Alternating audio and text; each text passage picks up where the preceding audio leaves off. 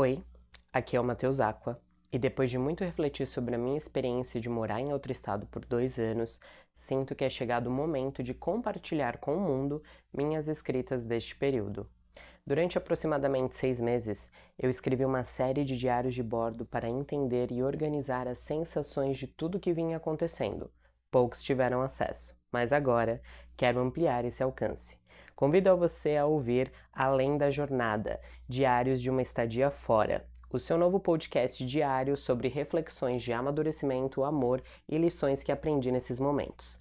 Venha embarcar comigo nessa. Eu espero você diariamente aqui na sua plataforma de áudio favorita.